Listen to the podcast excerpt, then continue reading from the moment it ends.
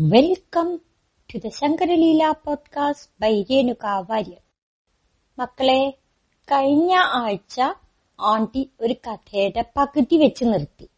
അല്ലേ? നിങ്ങൾ അതിന്റെ ബാക്കി കേൾക്കാനായിരിക്കും ഓടിപ്പിടിച്ചു വന്നേ.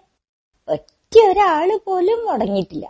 ആണ്ടിക്ക് അതിന് ഭയങ്കര സന്തോഷമുണ്ട് കേട്ടോ. കഥ ഏതായിരുന്നു?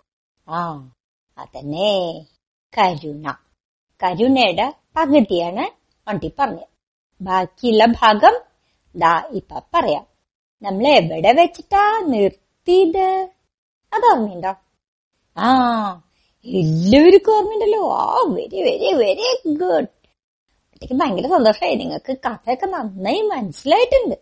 ആ വാസവദത്തയുടെ ജീവിതത്തിലെ ഒരു വലിയ മാറ്റം ഉണ്ടായി എന്തായിരുന്നു അത്? അതാണ് ഇപ്പൊ പറയാൻ പോണത്. എന്താണ്ടായെന്നോ ഒരു വലിയ പണക്കാരൻ. ചെട്ടിയാര്. വാസവദത്തയുടെ കൊട്ടാരത്തിലേക്ക് വന്നു.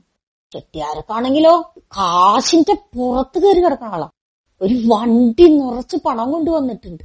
ധാരാളം കച്ചവടവും പണിക്കാരും ഒക്കെയുള്ള ആളാണ്. എന്നും എന്നും വീട്ടിൽ പണം കുമിഞ്ഞു കൂടിയായിരിക്കണം അങ്ങനെയുള്ള ചെട്ടിയാരെ കണ്ടപ്പോ വാസവദത്തയ്ക്ക് അന്ന് അദ്ദേഹത്തിന്റെ കൂടെ കഴിയണമെന്ന് തോന്നി. കാരണം എന്താ ഒരുപാട് ധനം അദ്ദേഹത്തിന്റെ അടുത്തുനിന്ന് കിട്ടുവേ. ചെട്ടിയാരും അന്ന് വാസുദത്തയുടെ കൂടെ കഴിയണം എന്ന് വിചാരിച്ചിട്ട് തന്നെയാണ് വന്നേക്കുന്നത് പക്ഷേ ഒരു പ്രശ്നം. എന്താന്നോ? ഈ വാസവദത്തെ കാണാൻ എന്നും ഒരു തൊഴിലാളി നേതാവ് വരാറുണ്ടായിരുന്നു. അപ്പൊ എന്താ അവിടെ നിയമം എന്നാ പറഞ്ഞേ? ആ അതന്നെ. ഓർമ്മയുണ്ടല്ലോ നിങ്ങൾക്ക്? ഒരു ദിവസം ഒരാളിൽ കൂടുതൽ സ്വീകരിക്കാൻ പാടില്ല.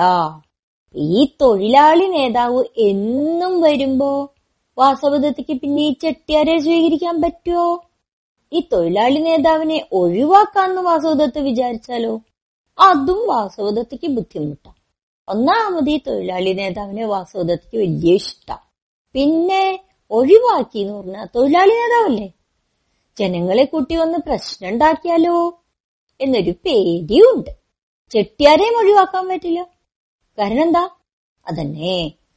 ചെട്ടിയാരുടെ അടുത്ത് കുറേ പണമുണ്ട്. വാസവദത്ത് വിചാരിച്ചു ഇനി എന്ത് ചെയ്യും? എന്താ ഒരു വഴി? വാസവദത്ത ചെട്ടിയാരെ സ്വന്തം മുറിയിൽ സ്വീകരിച്ച് അനയിച്ചിരിത്തേക്കാണ് തൊഴിലാളി നേതാവ് ഇതൊന്നും അറിയാതെ വന്നു.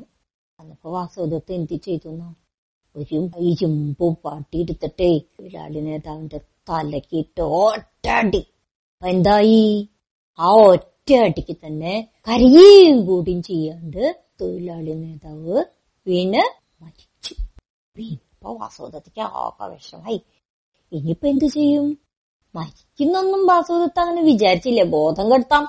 എന്നെ വിചാരിച്ചിട്ടുണ്ടായിരുന്നുള്ളൂ. പക്ഷെ മരിച്ചപ്പോഴാണ് അബദ്ധായി പിന്നെന്താ വഴി? ഈ തൊഴിലാളി നേതാവിനെ പൊക്കിയെടുത്ത് കൊണ്ടുപോയി ഇഷ്ടതൊഴി പോലും അറിയാതെ വാസവദത്ത ചാണകക്കുഴിയിൽ പൊട്ടി. ചാണകട്ട് മൂടി. അപ്പൊ ആരും അറിയില്ലല്ലോ. അങ്ങനെ കല്ലുമുഖമൊക്കെ കഴുകി നല്ലോണം പൊളിച്ചൊക്കെ വൃത്തിയായി അന്ന് ചെട്ടിയാരുടെ കൂടെ വാസവദത്ത രാത്രി ചെലവാക്കി. അത് കഴിഞ്ഞ് ചെട്ടിയാര് സന്തോഷായിട്ട് പോയി. രണ്ടു മൂന്ന് ദിവസം കഴിഞ്ഞപ്പോഴേ ആൾക്കാർക്ക് സംശയായി. നമ്മുടെ തൊഴിലാളി നേതാവിനെ കാണാനില്ലല്ലോ. എവിടെ പോയി? ഇന്നലെ കാണാണ്ടായപ്പോ വിചാരിച്ചു വേറെ എവിടെയെങ്കിലും പോയതാന്ന്.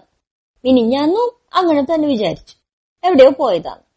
പക്ഷെ ഇപ്പൊ രണ്ടു മൂന്നോ നാല് ദിവസമായല്ലോ കാണാനില്ല. എവിടേക്കായിരിക്കും പോയിട്ടുണ്ടാവുക? നാട്ടുകാരൊക്കെ അന്വേഷണായി. അപ്പോഴാ ഒരാൾ പറഞ്ഞു. അതേ ഇയാൾ എന്നും ആ വാസവദത്തയുടെ കൊട്ടാരത്തിലേക്ക് പോവാറില്ലേ? അപ്പോ തൊഴിലാളി നേതാവിനെ പറ്റി ഇവൾക്ക് അറിയുണ്ടാവൂലോ? അവസാനം ചെന്നത് അവിടെയാവില്ലേ ഇപ്പോഴാണെങ്കിൽ അവിടേക്ക് പോണതും കാണാനില്ല. അപ്പൊ എന്താണ് പ്രശ്നം? എന്ന് അവിടെ ചോദിച്ചാ അറിയില്ലേ? അപ്പൊ എല്ലാരും കൂടി പറഞ്ഞു ആ ശരിയാ ശരിയാ ശരിയാ. എന്ന് പറഞ്ഞ് ഇവരെല്ലാവരും കൂടി വാസവദത്തയുടെ കൊട്ടാരത്തിലേക്ക് ചെന്നു. അവിടെ ചെന്നപ്പോഴേ വാസവദത്ത പേടിച്ചു. മനസ്സിലെ കുറ്റബോധമുണ്ട്. കൊന്നുവെച്ചാലുവേ എന്നാലും പിടിച്ചു നിന്നോട്ടാ. എന്താ വന്നത്? ഞങ്ങളുടെ നേതാവ് എവിടെ? നിങ്ങളുടെ നേതാവോ ആര്? എനിക്കറിയില്ലല്ലോ. അതെ വെറുതെ ഒന്നും പറയണ്ട.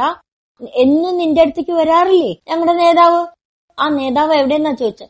അദ്ദേഹം എവിടെ പോയെന്നൊന്നും എനിക്കറിയില്ല. നിങ്ങൾ അന്വേഷിച്ച് കണ്ടുപിടിച്ചോളൂ. എന്റെ അടുത്ത് ചോദിച്ചിട്ട് കാര്യമൊന്നുമില്ല. ഈ വാസവദത്തയുടെ മുഖവും ഭാവവും ഒക്കെ കണ്ടപ്പോ ഒരു ശരിക്കും സംശയമായിട്ടോ ആഹാ നീ സത്യം പറയില്ല അല്ലേ? എന്നാ പിടിക്കറാളെ എന്ന് പറഞ്ഞ് എല്ലാവരും കൂടി പിടിച്ച് വാസവദത്തെ ന്യായാധിപന്റെ അടുത്തേക്ക് കൊണ്ടുപോയി. ഈ ന്യായാധിപന്റെ അടുത്ത് ഒരു തരത്തിലുള്ള സൂത്രപ്പണി നടക്കില്ല.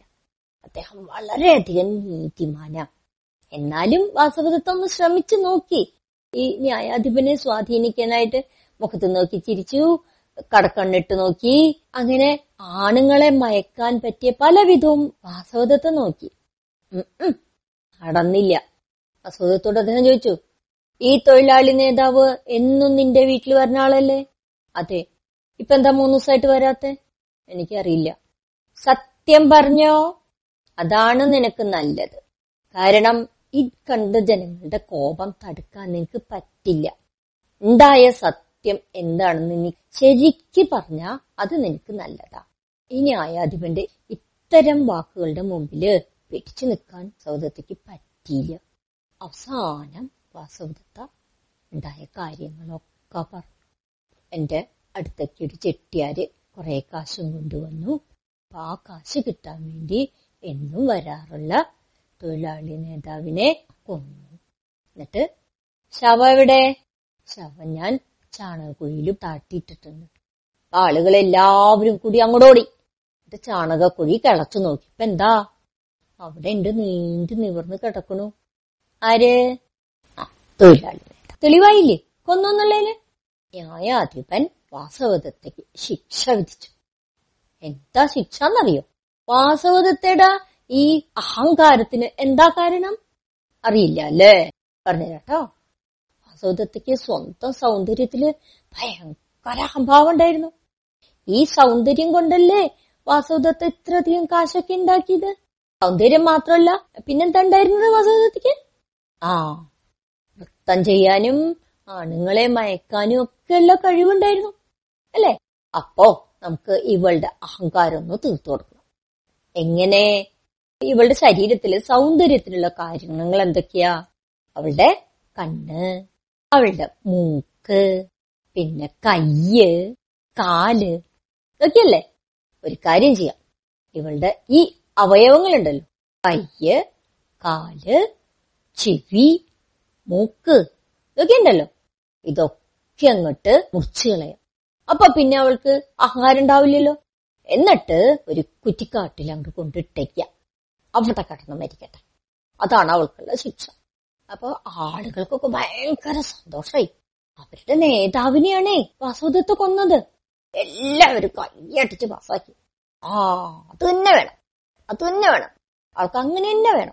എന്നിട്ട് ഈ ന്യായാധിപന്റെ ഈ വിധി പ്രകാരം അസോദത്തയുടെ കയ്യും കാലും ചെവിയും മൂക്കും ഒക്കെ മുറിച്ചിട്ട് ഒരു കുറ്റിക്കാട്ടിൽ കൊണ്ടിട്ടു. അവിടെ കടന്ന് വാസുദത്ത് ഇങ്ങനെ ചോര ഒലിപ്പിച്ച് ഒലിപ്പിച്ച് ഒലിപ്പിച്ച് മരിക്കാറായി. വാസുദത്തേക്ക് അപ്പൊ ആകെ കൂട്ടിനുണ്ടായിരുന്നത് ആ ഉപഗുപ്തന്റെ അടുത്തേക്കൊക്കെ പറഞ്ഞു വിട്ട തോഴിയില്ലേ? തോഴി മാത്രമായിരുന്നു അവൻ മാത്രം അടുത്തിരുന്ന് ഇങ്ങനെ കരയുന്നുണ്ട്. വാസവദത്തേക്കാണെങ്കിൽ നല്ല വേദനയുണ്ട്. ശരീരത്തിൽ നിന്നൊക്കെ ഇങ്ങനെ രക്തൊലിക്കുകയാണേ നല്ല മുറിവില്ലേ? ഒക്കെ വേദനയുണ്ട്. വേദനിച്ച് വേദനിച്ച് കിടക്കുമ്പോ ഉണ്ട് ഒരാൾ വരണം തൊഴി തലമുക്കി നോക്കി. ആരാ വന്നേക്കണെന്നറിയോ? ഊഹിക്കാമോ നിങ്ങക്ക് ആരാ വന്നേന്ന്? ആ മൂന്നാലഞ്ചു പേര് ചാടിയിട്ടല്ലോ ആരാന്ന് പറയൂ? ആ അതന്നെ. ഉപ്പക്കുത്തൻ ഈ ചെവി മുറിച്ച് കളഞ്ഞു എന്ന് വെച്ചാലും ആരോ വരുണ്ട് എന്നുള്ള ശബ്ദം കുറേശ്ശെ വാസവദത്തേക്ക് കേൾക്കാം. എണീക്കാനും സംസാരിക്കാനൊക്കെ ബുദ്ധിമുട്ടുണ്ട്. അത്രേ ഉള്ളൂ. വേദനിച്ച് കിടക്കണം വാസവദത്തെ തോഴിയോട് ചോദിച്ചു. "ആ, ആരാ വരണേ? തോഴി പറഞ്ഞു. സ്വാമിനി അത് നമ്മൾ രണ്ടു മൂന്ന് പ്രാവശ്യം ശ്രമിച്ചിട്ടും ഇപ്പൊ വരാൻ പറ്റില്ല പിന്നെ വരാം. എന്ന് പറഞ്ഞ ആ ഭിക്ഷുവാണ്. അപ്പൊ വാസവദത്ത പറഞ്ഞു അയ്യോ സ്വാമി ഇപ്പൊ വന്നിട്ട് കാര്യമില്ലല്ലോ. എനിക്ക് എനിക്ക് തരാൻ ഒന്നുമില്ലല്ലോ. അപ്പൊ ഉപഗുപ്തൻ പറഞ്ഞു അല്ല വാസുദത്തെ ഇപ്പോഴാണ് ഞാൻ വരേണ്ടത്. കാരണം നിന്റെ നല്ല കാലത്ത് വരാൻ ഒരുപാട് ആളുകൾ ഉണ്ടായിരുന്നു. പക്ഷേ ഇപ്പൊ ചീത്തക്കാലായി നിനക്ക് അപ്പൊ ആരും ഇല്ല നിന്റെ കൂടെ. അപ്പോഴാണ് ഞാൻ വരണ്ടേ. പറഞ്ഞിട്ട് വാസവദത്തയുടെ നെറ്റിയിൽ ഇങ്ങനെ കൈ വെച്ചു. അങ്ങനെ കൈ കഴിഞ്ഞപ്പോഴേ വാസവദത്തയ്ക്ക് ഭയങ്കര ആശ്വാസം. വേദനയും കുറഞ്ഞു.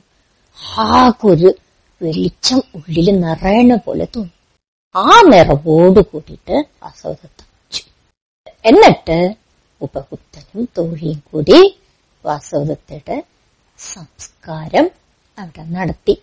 ഉപഗുപ്തൻ തിരിച്ചുപോയി. ഇതാണ് കരുണ എന്ന കാവ്യത്തിന്റെ കഥ. ഈ കരുണ ആരാ എഴുതിയത് ആ മറന്നിട്ടില്ലേ കുമാരനാശാൻ. ഇതുപോലെ നല്ല നല്ല കാവ്യങ്ങളൊക്കെ എഴുതിയ കവികളൊക്കെ നമ്മുടെ നാട്ടിലുണ്ട്. അതൊക്കെ ആട്ടി പറഞ്ഞുതരാട്ടോ. അപ്പൊ നിങ്ങൾക്ക് ഈ കഥ ഇഷ്ടപ്പെട്ടോ? ഇഷ്ടപ്പെട്ടിട്ടുണ്ടെങ്കിൽ പിന്നെ നിങ്ങൾ എന്ത് ചെയ്യുന്ന? അറിയാം. എന്താ നിങ്ങൾ ചെയ്യുക? വേണ്ടപ്പെട്ട ആളുകൾക്കൊക്കെ ഇത് ഷെയർ ചെയ്യും. അല്ലേ? കൂടുതൽ കൂടുതൽ ആളുകൾ ഈ കഥ അറിയട്ടെ? ഇപ്പൊ ഇവിടെ വെച്ചിട്ട് നമുക്ക് ഈ കഥ നിർത്താം. അടുത്ത പ്രാവശ്യം വേറൊരു കഥയായിട്ട് ആട്ടി വരാം. അതുവരെ എന്താ? അതന്നെ ബൈ